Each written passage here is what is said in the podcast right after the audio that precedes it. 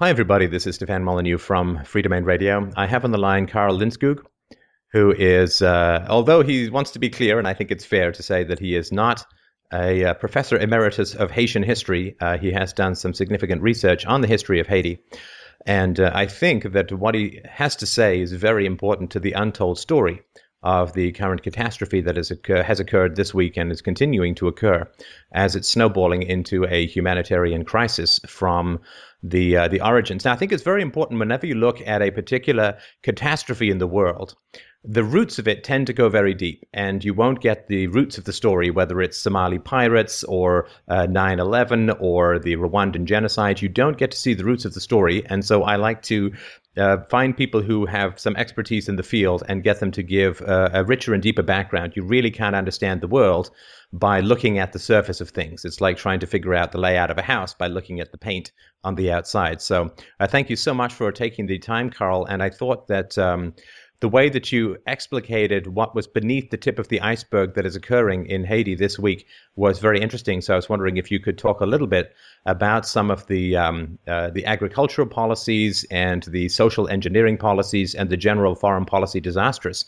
that have been exercised by the uh, U.S. government uh, that have helped contribute to this uh, the, the, the scale and depth of the catastrophe.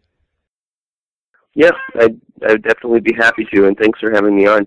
Um, well, the thing that I've been learning about most recently in my research, which focuses more on Haitian immigration and Haitians in the United States, um, but uh, I also, of course, in my research wanted to look at um, what was the beginning part in Haiti was driving people to migrate internally, but also then externally. And what I found um, in part is that uh, some of the policies that were American-led, um, but um, especially through the United States Agency for International Development, um, also working with the IMF and the World Bank, um, really started happening uh, after Jean-Claude Baby Doc Duvalier came into power.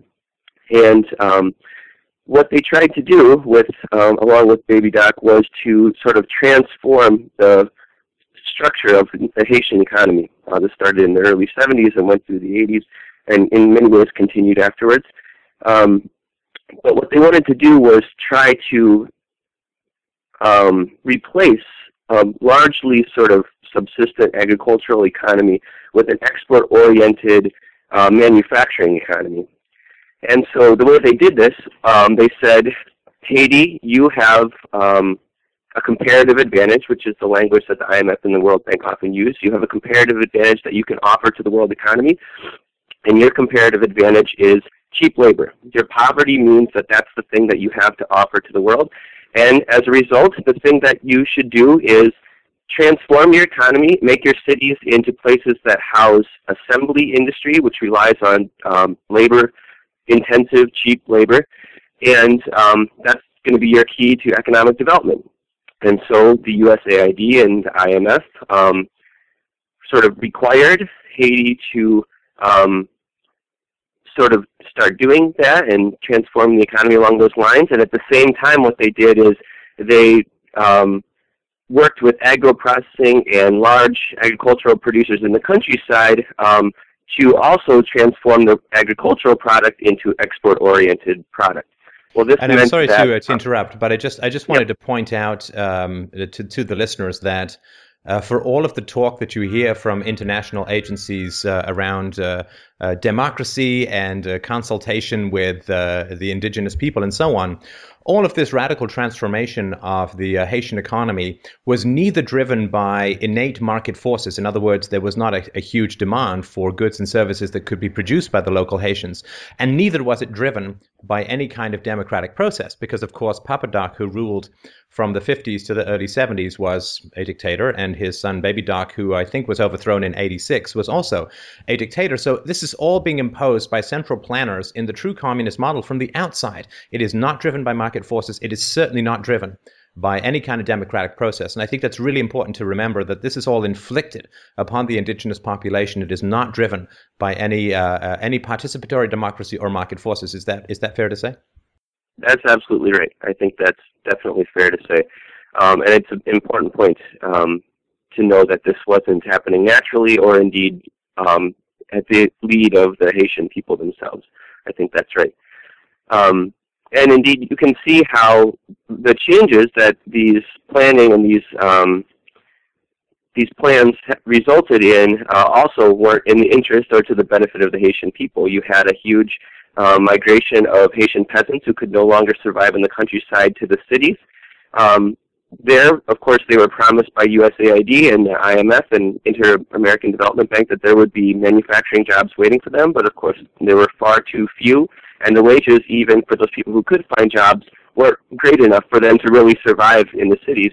Um, and so it just led to this deeply entrenched poverty and overpopulation in and around Port-au-Prince and some of the other urban areas that we found on the day the earthquake happened. And um, in some of the writing and speaking I've been doing, I wanted to make clear that um, that was what happened before the earthquake hit and greatly magnified the devastating impact that the earthquake had. Right. So I think you're talking about a sort of a, a pull economy, uh, which is that people are promised these um, uh, generous wages, or at least wages better than what subsistence farming can provide. Which, of course, the more you draw people into uh, a wage situation, the greater demand there is for jobs, and therefore the lower the wages will become. And uh, I think the question many people would then ask is like, well, if the jobs weren't available uh, in the um, in the urban manufacturing areas, why did they leave the subsistent farms. Uh, and uh, I think that your answer to that is is very very important and very why don't why not just go back to the farm then if you don't have uh, a job and why why did you why do why would you end up living in a slum? Right. Well, that's that's a good question, and um, and the final destination wasn't always to stay in the slum areas of Bel Air or Cité Soleil outside of Port-au-Prince or in Port-au-Prince. Some, for many, if they could get out of the country, it was to migrate externally to go abroad to the U.S. or elsewhere. Um, so that wasn't always the final destination, but it's a good question. Why why did people keep coming into Port-au-Prince if if there weren't enough jobs or if the wages weren't high enough? Well, the answer I think to that is because they couldn't survive in the countryside. They might have been able to sc- scrape together uh, existence in the city through an informal economy, selling things on the street or doing odd jobs or all the different aspects of the informal economy. But the reason they couldn't survive in the countryside was, first of all, they couldn't continue to compete with the um, large agricultural producers that were setting up shop with American and international aid. Um, they also couldn't compete with um, surplus agricultural products that were being dumped by the United States on the country of Haiti. And so when you have so many um, tons of American rice coming in, while the the um, the agricultural, the small scale agriculture in Haiti couldn't survive anymore, and so that was the reason. And so they might have had to make a bad choice between trying to scrape by in the city or the countryside, but many decided that it just wasn't feasible to stay in the countryside as a result of this competition, both with foreign imports and also with large agricultural producers that started in this time. Right. So again, here we have uh, anti-democratic and anti-market forces at work, which I think is really, really, really important for people to to understand the degree to which uh, this latest earthquake is uh, simply uh, the last in a whole series of domino exploitations of the indigenous population. Uh, as you said, the agricultural um, companies or corporations that were set up. Uh, I think you said they were they were subsidized. Uh, can you can you talk about ways in which they were subsidized? Because most people who are native to a particular climate and a particular agricultural scenario can very easily compete with foreigners who come in who are going to make all the mistakes that that people coming new to a complex uh, system like agriculture are going to make. But how is it that the agricultural uh, organizations that were set up were were subsidized from the outside that that that led them to be so uh, able to uh, blow these people out of the water in terms of competition? Right. Okay, that's a good question. Um, a lot of the large-scale production, whether you're talking about agriculture or manufacturing, um, requires a lot of initial investment. But once you have that initial investment, then they can afford often to be much more efficient and to produce on a scale that uh, is much more um, produces a much larger product than the small scale producers can do. And that initial investment, that assistance they got to set up these large agro-processing um, facilities and things like that, um, was assistance they got from international aid. USAID and IMF decided that um, Haiti not only wanted, was going to export manufactured items, but that they should also be selling what they can produce agriculturally for the international market. And so they got that aid from um, the U.S. and the IMF and World Bank. And that initial investment then allowed them to set up these large agro-processing facilities, um, after which the small-scale local farming wasn't able to compete as well. And then when you add uh, into the equation surplus exports, which are done to basically benefit, are exported from the United States to benefit the American farmers, um, when that's also being dumped on uh, the local producers in Haiti, uh, that was that made it even harder because that drove down the prices they could get for their products.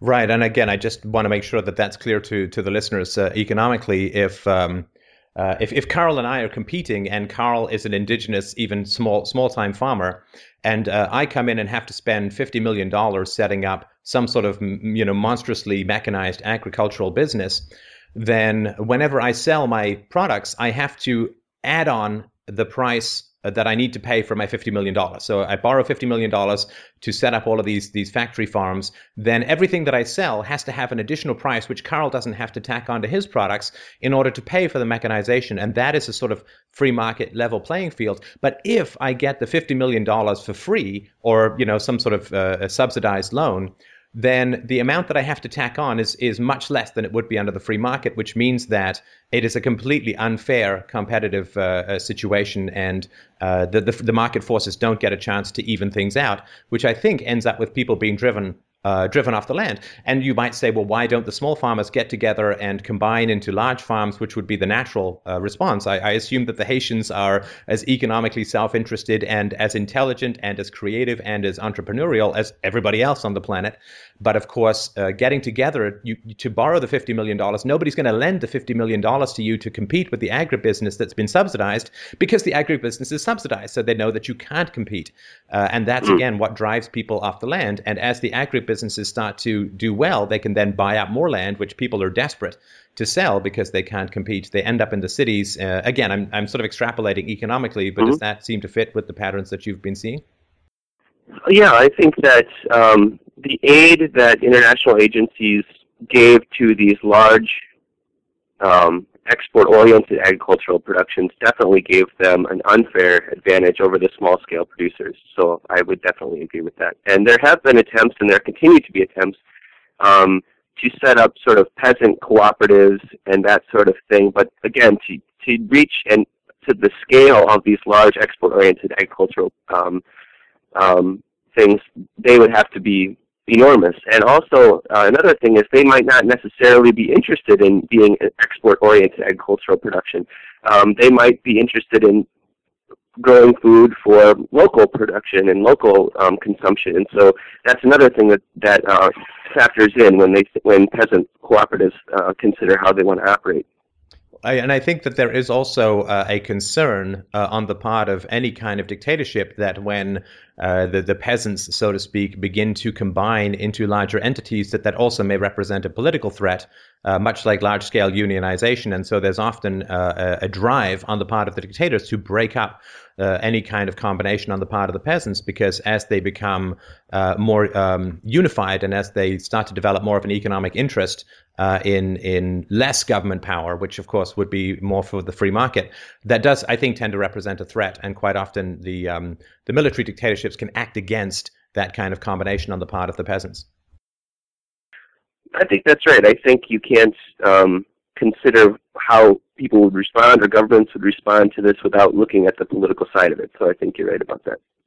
Now, I think uh, one of the things that is not um, very conscious to to people in America because it's just not reported on by the mainstream media is the degree to which um, third world poverty, and I think it's fair to class class Haiti in that category. Third world poverty is is hugely negatively affected by the amount of agricultural dumping that occurs. And this is unbelievable hypocrisy on the part of the American special interest groups, of course, because the moment that China is able to undersell some TV manufacturer, he cries dumping and goes to Congress to get taxes and tariffs laid, laid upon the importing goods. But right. I don't think people understand the degree to which third world agriculture has been decimated by the dumping of heavily subsidized or even free um, uh, agricultural products on these markets, which just uh, creates a huge dependency on the foreign government, creates an enormous class of underutilized or unemployed people, destroys local agricultural traditions, which then uh, has problems because then you, you don't get the land irrigated, which means that it re- sometimes reverts back to um, to desert and so on. I, I, think that it's a huge silent cataclysm that is occurring around the world that I don't think people are very aware of. And I was wondering if you could touch on how this may have affected things in Haiti. Yeah, I absolutely agree. I think this has affected developing countries around the world, um, including Haiti, many also neighbors in the Caribbean. There's a very good documentary about how this has happened in Jamaica. I believe it's called Life and Debt. Um, I might be wrong about that, but but it, it exactly shows um, what you're describing. And um, yeah, I mean, this people. It's important for people to understand that this is a a huge sort of exception to what we claim is is our standard policy of free markets and um, open exchange and what's supposed to be the beautiful thing about globalization is that things are exchanged freely and there's no unfair competition imposed by any big organization. But then we have um, this very unfair um, thing of where powerful countries with are able to produce a lot of agricultural product are basically giving um, an advantage to their agricultural producers in their country um, by saying, okay, if you have this much extra corn, this much extra wheat, this much extra rice, um, we'll do you a favor and we're going to go and dump it over here so that your prices aren't driven down by that surplus product. Um, and you're absolutely right. In countries like Haiti, um, where local producers, small scale agricultural producers in the countryside, are already not necessarily able to compete as well as with large scale producers, um, then when you have this added disadvantage for them of tons and tons of exported products coming in from other countries and dumped on them, there's there's really no way they can compete, and that's why we saw this exodus to the cities.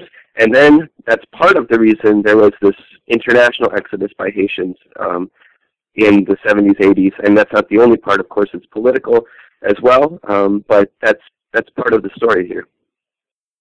Right. So what what then essentially has happened, if I understand it correctly, is you have had uh, basically people herded. I mean, they might as well have been herded directly by whips and cattle prods, uh, uh, kicked off their land through through aggressive statist policies, um, uh, herded into these these shanty towns.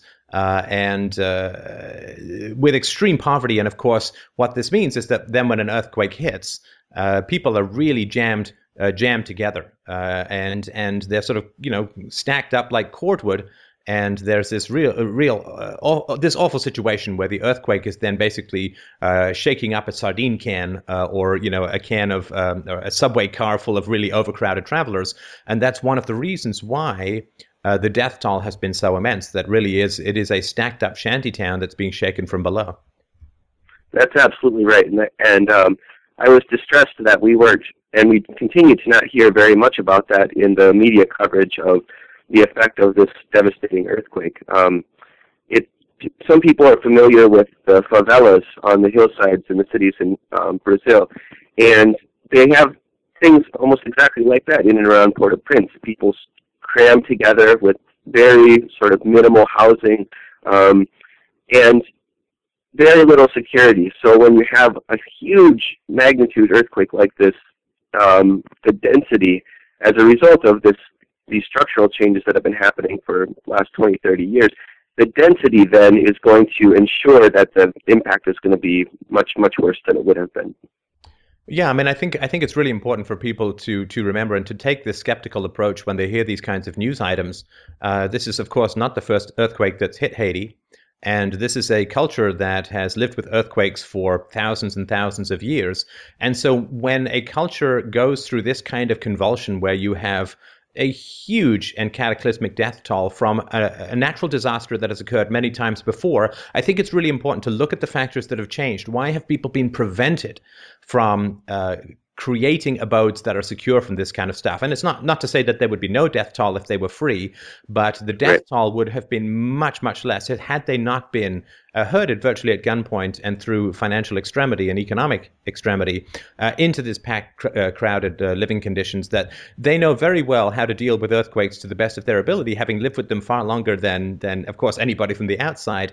And I think it's really important for people to say, well, why is the death toll so high? Rather than looking at it as a natural disaster. The only thing that's natural about the disaster is the earthquake. Everything else that is contributing to the high, uh, high death toll is exceedingly unnatural. Is that, is that a fair statement? Yes, I think so. Um, took, I think there's been some things, some articles out that have called it an unnatural disaster, um, and I think that's exactly right. And I think um, to look at the roots of this and to look at how man-made a lot of this is is to is is the correct way to approach it. I agree with you on that. And I, the, la- the last thing I'll say, and I'm certainly happy to hear more that uh, if there's more that you want to talk about, but I, I think, uh, and again, you, are the, you're, you're, I know that you don't want me to call you an expert, which is perfectly fair, but you're much more of an expert than I am.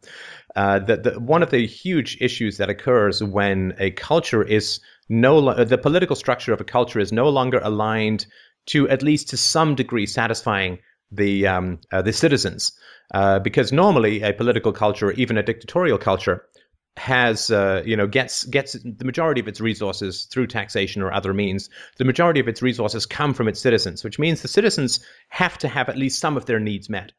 But I think it's important mm. for people to realize that when foreign aid uh, organizations come in, whether they're you know public or semi-public, uh, USAID, the IMF, and other kinds of international aid uh, organizations, when these companies come in and begin to pump money and resources into the local government, the local government shifts its priorities away from the satisfaction of at least some of the local population's needs and becomes almost completely politically aligned to the source of its revenue. And since the source of its revenue is no longer the people, but these international aid organizations, the voice of the people becomes almost completely lost uh, in that in that uh, alteration. And I think that's another one of the tragedies that is occurring. Right. I think that's that's true. That's that's part of this story um, from the history of Haiti in the 70s and 80s. I would argue that the voice of the people shined through brilliantly in 1990 when they elected Jean Bertrand Aristide, and um, that was sort of a political upset. Uh, looking at Haiti's history, and also was not very welcome from the perspective of these international agencies and a lot of Haiti's international neighbors. Um, Aristide proposed to do a lot of things that were in the interest and reflected the interest of the Haitian people, including raising the minimum wage, doing things that would have been um, advantageous for bettering the Haitian people. But of course, he was put out in a coup in 1991. Um, and might I add that the United States was very involved in supporting Aristide's domestic opposition. Um, but then, before he was placed back into power, the Clinton administration and um, other international players um, basically required Aristide to agree to drop a lot of his initial vision for how he would like to transform Haiti in the interest of Haitians, uh, and um, accept some of the neoliberal plans that had been imposed before, of the sort that we're talking about, export-oriented production, um, that sort of thing. And so there was a chance, uh, and there still continues to be the chance, but there was a chance in the 90s for the voice of the Haitian people to come through and sort of sort of take a step away from this externally imposed um, neoliberalism, and um, and that was squelched with the toppling of Aristide and then the conditions put on his return. So and, I think uh, that's another important part of this history. Right, and when you say the toppling of Aristide, and he was in no, uh, power for less than two years, the toppling of Aristide uh, was that uh, uh, obviously that was not something that was generated from within the indigenous population because they'd already voted for their guy. So, what was the backing behind that? Well, um, there were, was a small group of Haitians who were interested in seeing Aristide go because he was proposing things that would benefit the Haitian masses. But you're right that um, the domestic opponents received a great amount of assistance from um, the United States, working covertly and supporting um, something called FRAPH, which was a sort of um, um, you might call it uh, I don't know exactly how to describe it, but it was it was a, a major force that led to the coup and a lot of the terror after the coup. Um, but yes, uh, the huge majority of the Haitians voted for Aristide after um, he was put out of office. They continued to call for Aristide's return. Um, and and you're right that this was very much um, not in the interest of the Haitian people and aided by international interests, including the United States, that were um, threatened by what Aristide was proposing and what he represented for the country in the world. So, Carl, if I understand this correctly, you're saying that, and I believe that this is completely unique in U.S. foreign policy, that the U.S. actually uh, armed and supported anti democratic forces. I can't think of any other place where that's occurred except, oh no, wait, every other single place that the U.S. has had an interest. Uh, so I guess it's not that unusual after all.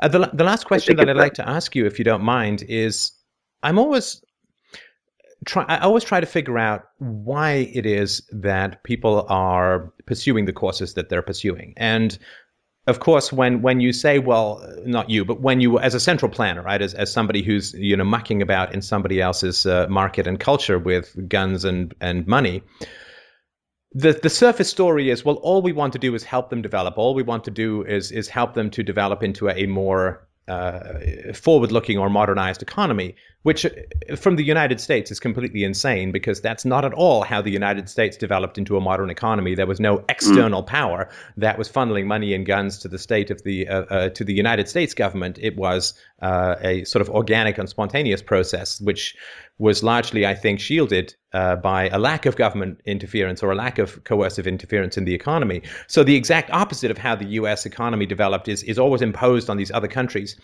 Do you think that this idea that people have that we can go in, you know, with with guns, butter, and money to to change all of these uh, uh, foreign cultures, and of course, it's not limited to Haiti, but everywhere that the U.S. Uh, and other imperialistic powers operates.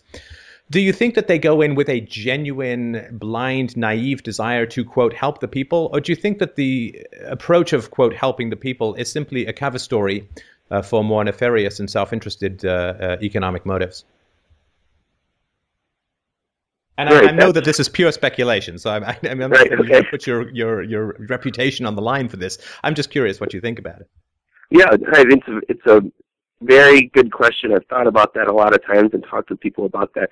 I, I believe that there are some people within USAID and the World Bank and these organizations that help impose these policies that genuinely believe that it's in the interest of the Haitian people or the Indian people or um, Mexican people to have an export-oriented economy, and that and they believed when they were doing this that this was going to be the way to achieve economic development for Haitians. With that said, I think that the the where these policies are crafted, um, and I would guess it's again speculation, but that the huge majority, these people who figure out how to apply these policies to different countries like Haiti, recognize that this these are policies that reflect their own interests as powerful and wealthy people, and that these are policies that are going to benefit them far more than they're going to benefit the people that they are claiming they're going to benefit. So um, while I, I'm sure there are some people who believe this story um, about how this was in, intended to benefit the Haitian people or whatever, um, I think that the people who are at the helm of steering these policies and creating these policies recognize that it's in their interest to do so and therefore not in the interest of uh, Haitian peasants or Haitian city dwellers. Right, right. I think that um, just just my particular opinion is that I, I sort of ap- apply three standards to to answering this question, and I, I, think that we're on the same page as far as that goes. The first is are, are the central planners applying policies that are the exact opposite of what worked within their own culture? And I think that mm. to me is a very, very important question. If they're if the central planners are applying the exact opposite policies that worked within their own culture, then they have uh, I don't think they have very good intentions, or, or they've deluded mm-hmm. themselves to the point where it doesn't really matter. The second right. is that's the, what I think. Yeah, and, and the the second is the degree to which the central planners are nimble and responsive to increasing bad news right? So if if they say, well, we want this to help the Haitian people, uh, even though it's the opposite of what worked within their own culture, and then when they see that it's not working, they don't change their policies. Again, that to me signifies uh, some some nefarious motives. Uh, and, um, and and the third, uh, which I think is is not not quite as uh, as important, is the degree to which they're honest about their failures after the fact the, the degree to hmm. which they go on and say, listen, we really wanted to do this. The exact opposite happened. We didn't uh, change our policies, and now this disaster has occurred, and you should really blame us, not the Haitian people. And none of those standards have been uh, met in this case. So I think that it's uh, my, my, my belief is that it's uh, the ideology is a cover story for more nefarious uh, economic uh, motives. Yeah, I mean, I, I agree with a lot of that, and I think that um, you know the people at the World Bank or USAID or the IMF or what, whichever institution you want to look at, they're not stupid people, and they they do they're sort of trained to do this sort of assessment of what seems to be working, what's not, what's going to be the outcome, did we achieve that outcome, and all they have to do is look at the impact these policies have had now for decades in Haiti, and they would be able, um, as smart, reasonable people, to learn that this that this isn't helping the Haitian people as they claimed it would. And if they were, as you say, if they were genuinely interested in benefiting the Haitian people, um, they would backtrack, transform these policies. But basically, the, the general structure of this neoliberal um, policy that benefits um, external interests and powerful people much more than it benefits the Haitians has, has continued. So um, that's why now Haiti doesn't own its own flour industry. It doesn't own its own concrete industry. These are all things that have been privatized, and now when Haitians can't produce their own bread, they can't produce their own concrete anymore to rebuild their city and their country. Um, well, that's again the product of the same thinking that um, that I was talking about earlier, and it's not in the interest of Haitian people. So I agree with you on that. Right. And uh, if there are people who uh, want to learn more about this, um, uh, if you could just uh, email me some links, I will put them on the video for people who want to dig into this further. But I think I think it's very important for us uh, as a culture to uh, to not be paternalistic towards the Haitians and say, "Oh, these poor people, you know, they just they just they didn't know how to plan for or deal with this kind of catastrophe," and and also to mistake the help that we're giving them as a culture as mere generosity. Um, uh, I think it's very, very important uh, that if we, and again, I'm using the, the collective very, very loosely here, but if we as a culture, mm-hmm. uh, and particularly uh, our um, our government, has pursued policies that have been incredibly detrimental, then um, uh, it's very important that we recognize that uh, it's not the fault of the Haitian people. They really have been herded into a compound, and then that compound has been set on fire. It's not because they don't know how to deal with these natural disasters. And I think that we might want to go beyond just calling ourselves generous for helping and again look at the root causes so that we can work to prevent these kind of catastrophes rather than just sort of rising up in a kind of after the fact generosity which is much less helpful than trying to prevent this stuff in the future. Yes i absolutely agree. And i think that a better way to approach it rather than you know Amer- um, american or international benevolence or generosity is uh, what responsibility, looking at the history of Haiti and the United States or Haiti and the international community, what responsibility do we have not you know what aid are we going to benevolent, benevolently give to these poor people, but how have we contributed to this problem, and therefore what is our responsibility in rebuilding and and helping the situation now as a result. Yeah, to to use a gruesome metaphor, if if I hack a guy's leg off, I can't call myself a humanitarian if I give him a crutch. I think far better is to not do the the the violence in the first place. Well, th- thank you so right, much for taking the time. Is there anything else that you'd like to add? I know I've been sort of peppering you with questions from seven dimensions. Is there anything that you'd like to add before we sign up? Um, no, I I think not. I mean, just if just one. I, I actually I'd say yes. Um, an important thing for people who are hearing this and um, are sympathetic to this perspective, um, an important area of action for the future would be um, to call on international agencies to drop Haiti's international debt. They've been carrying a heavy load of debt since they freed themselves from slavery um, in 1804, and that has been a huge part of Haiti's poverty throughout its history. And so now, if we really want to help out, we can give assistance as we are all doing as a country and as individuals, but we can also take action to um, call on IMF and the World Bank and other strong international players to to release Haiti from that debt because they've already paid far too much.